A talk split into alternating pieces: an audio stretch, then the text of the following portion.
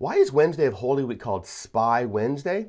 It's because this is the day that Judas Iscariot sold our Lord secretly, betrayed him for a mere 30 pieces of silver, which was the price of a slave.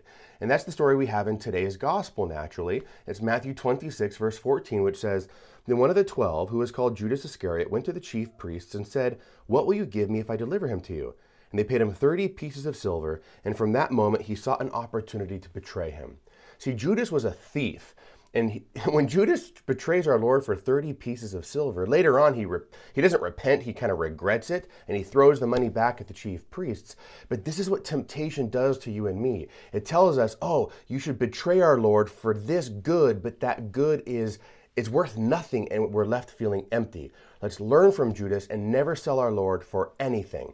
God bless you this holy week. Please like, subscribe, comment, and share, and we'll see you at scriptureandtradition.com.